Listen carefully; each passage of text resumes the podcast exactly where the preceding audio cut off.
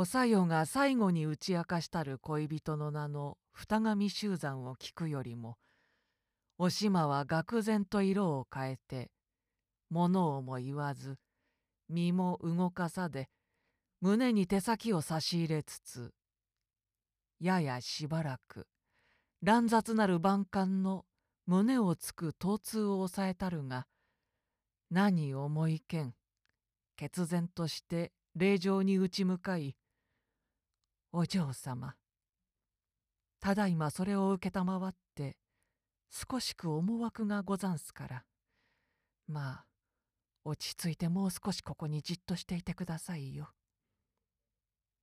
どんなことがございましてもびっくりなすっちゃいけません。お騒ぎ遊ばしちゃいけませんよ。ようござんすか。と物ありげなり。令状は悪びれず、令状は悪びれず。いいよ。どうせ私はあの、助からない覚悟だもの。どこへも行きやいたさないよ。おしまは下締めの端をたぐりてしっかりと腹を締め相対せるおさよを隔てて富の市との中を遮り富の市さん血と出し抜けのお願いだがね頼みだお嬢さんを思い切っておくれでないか。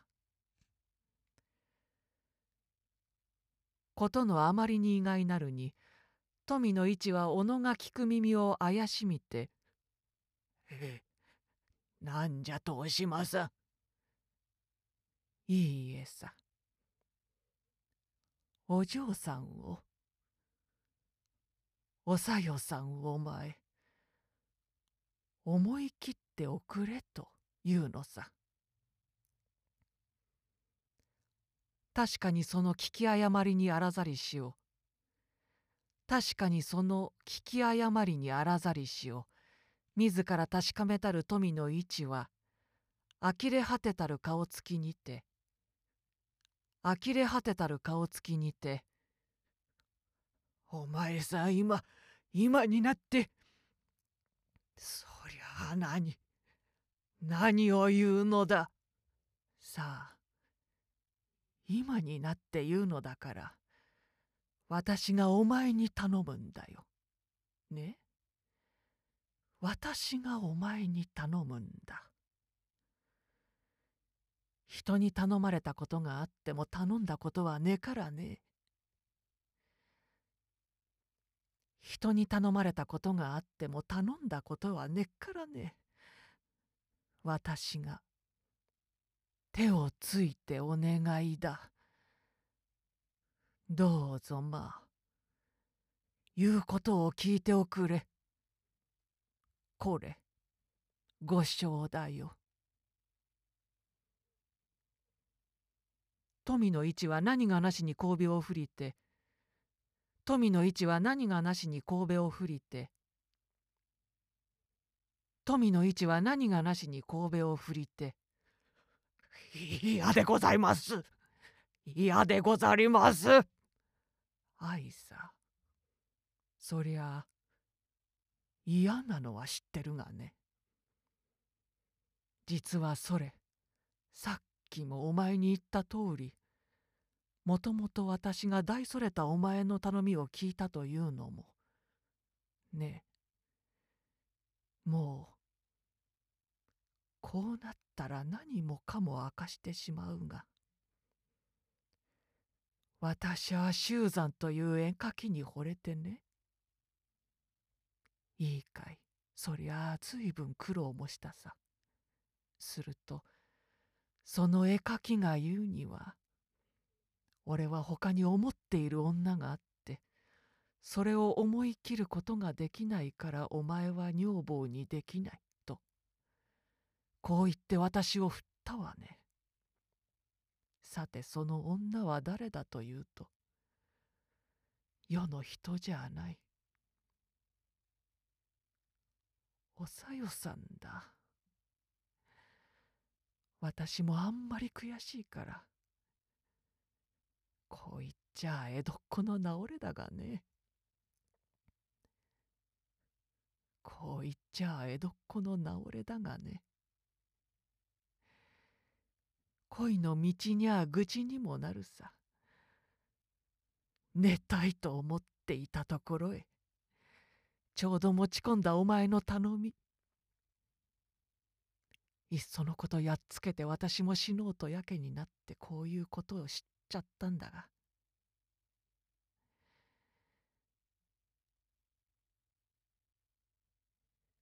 いっそのことやっつけて私も死のうとやけになってこういうことに知っちゃったが。今お嬢さんの遺言を聞いてみるとやっぱり私と同じように絵描きに恋をしてらっしゃるので。私は別に人のように急に全身に立ち返ったというでもないがなんだかお嬢様がかわいそうになってきたよ。なぜだというのにまあお前も考えてみておくれ。私のようなおてんばはこっちから押しかけて惚れた男に話もしたりさ人に聞かしてのろけもしたりま人に聞かしてのろけもしたりまくだらないこってもさんざ嬉しい思いをしたしさ。お前だってそりゃ嫌われてるのは承知の上でもずうずうしくお嬢様を捕まえて。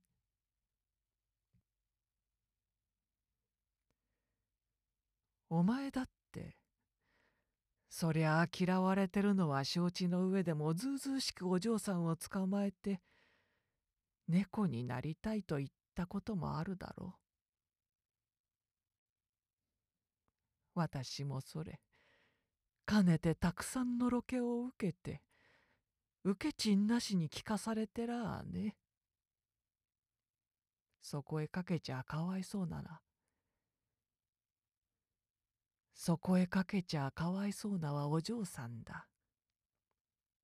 胸の裂けるほど思っていてもご身分がご身分だし内気でおとなしいかて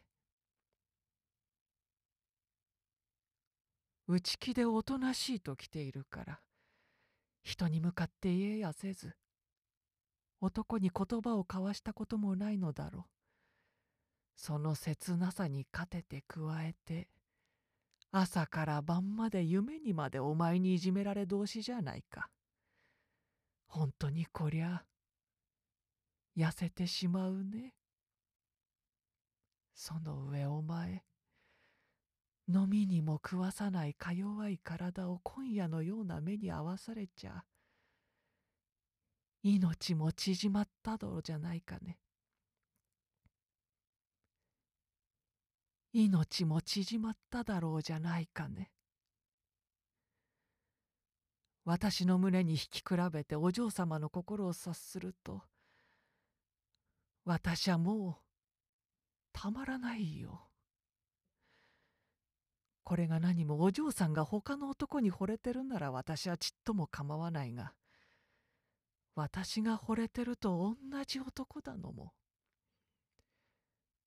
私が惚れてると同じ男だもの。まあどのくらい切ないかは私に推量ができようじゃないか。え？富の一さん。お前もちった察しておくれ。と次第に声を潤ませたり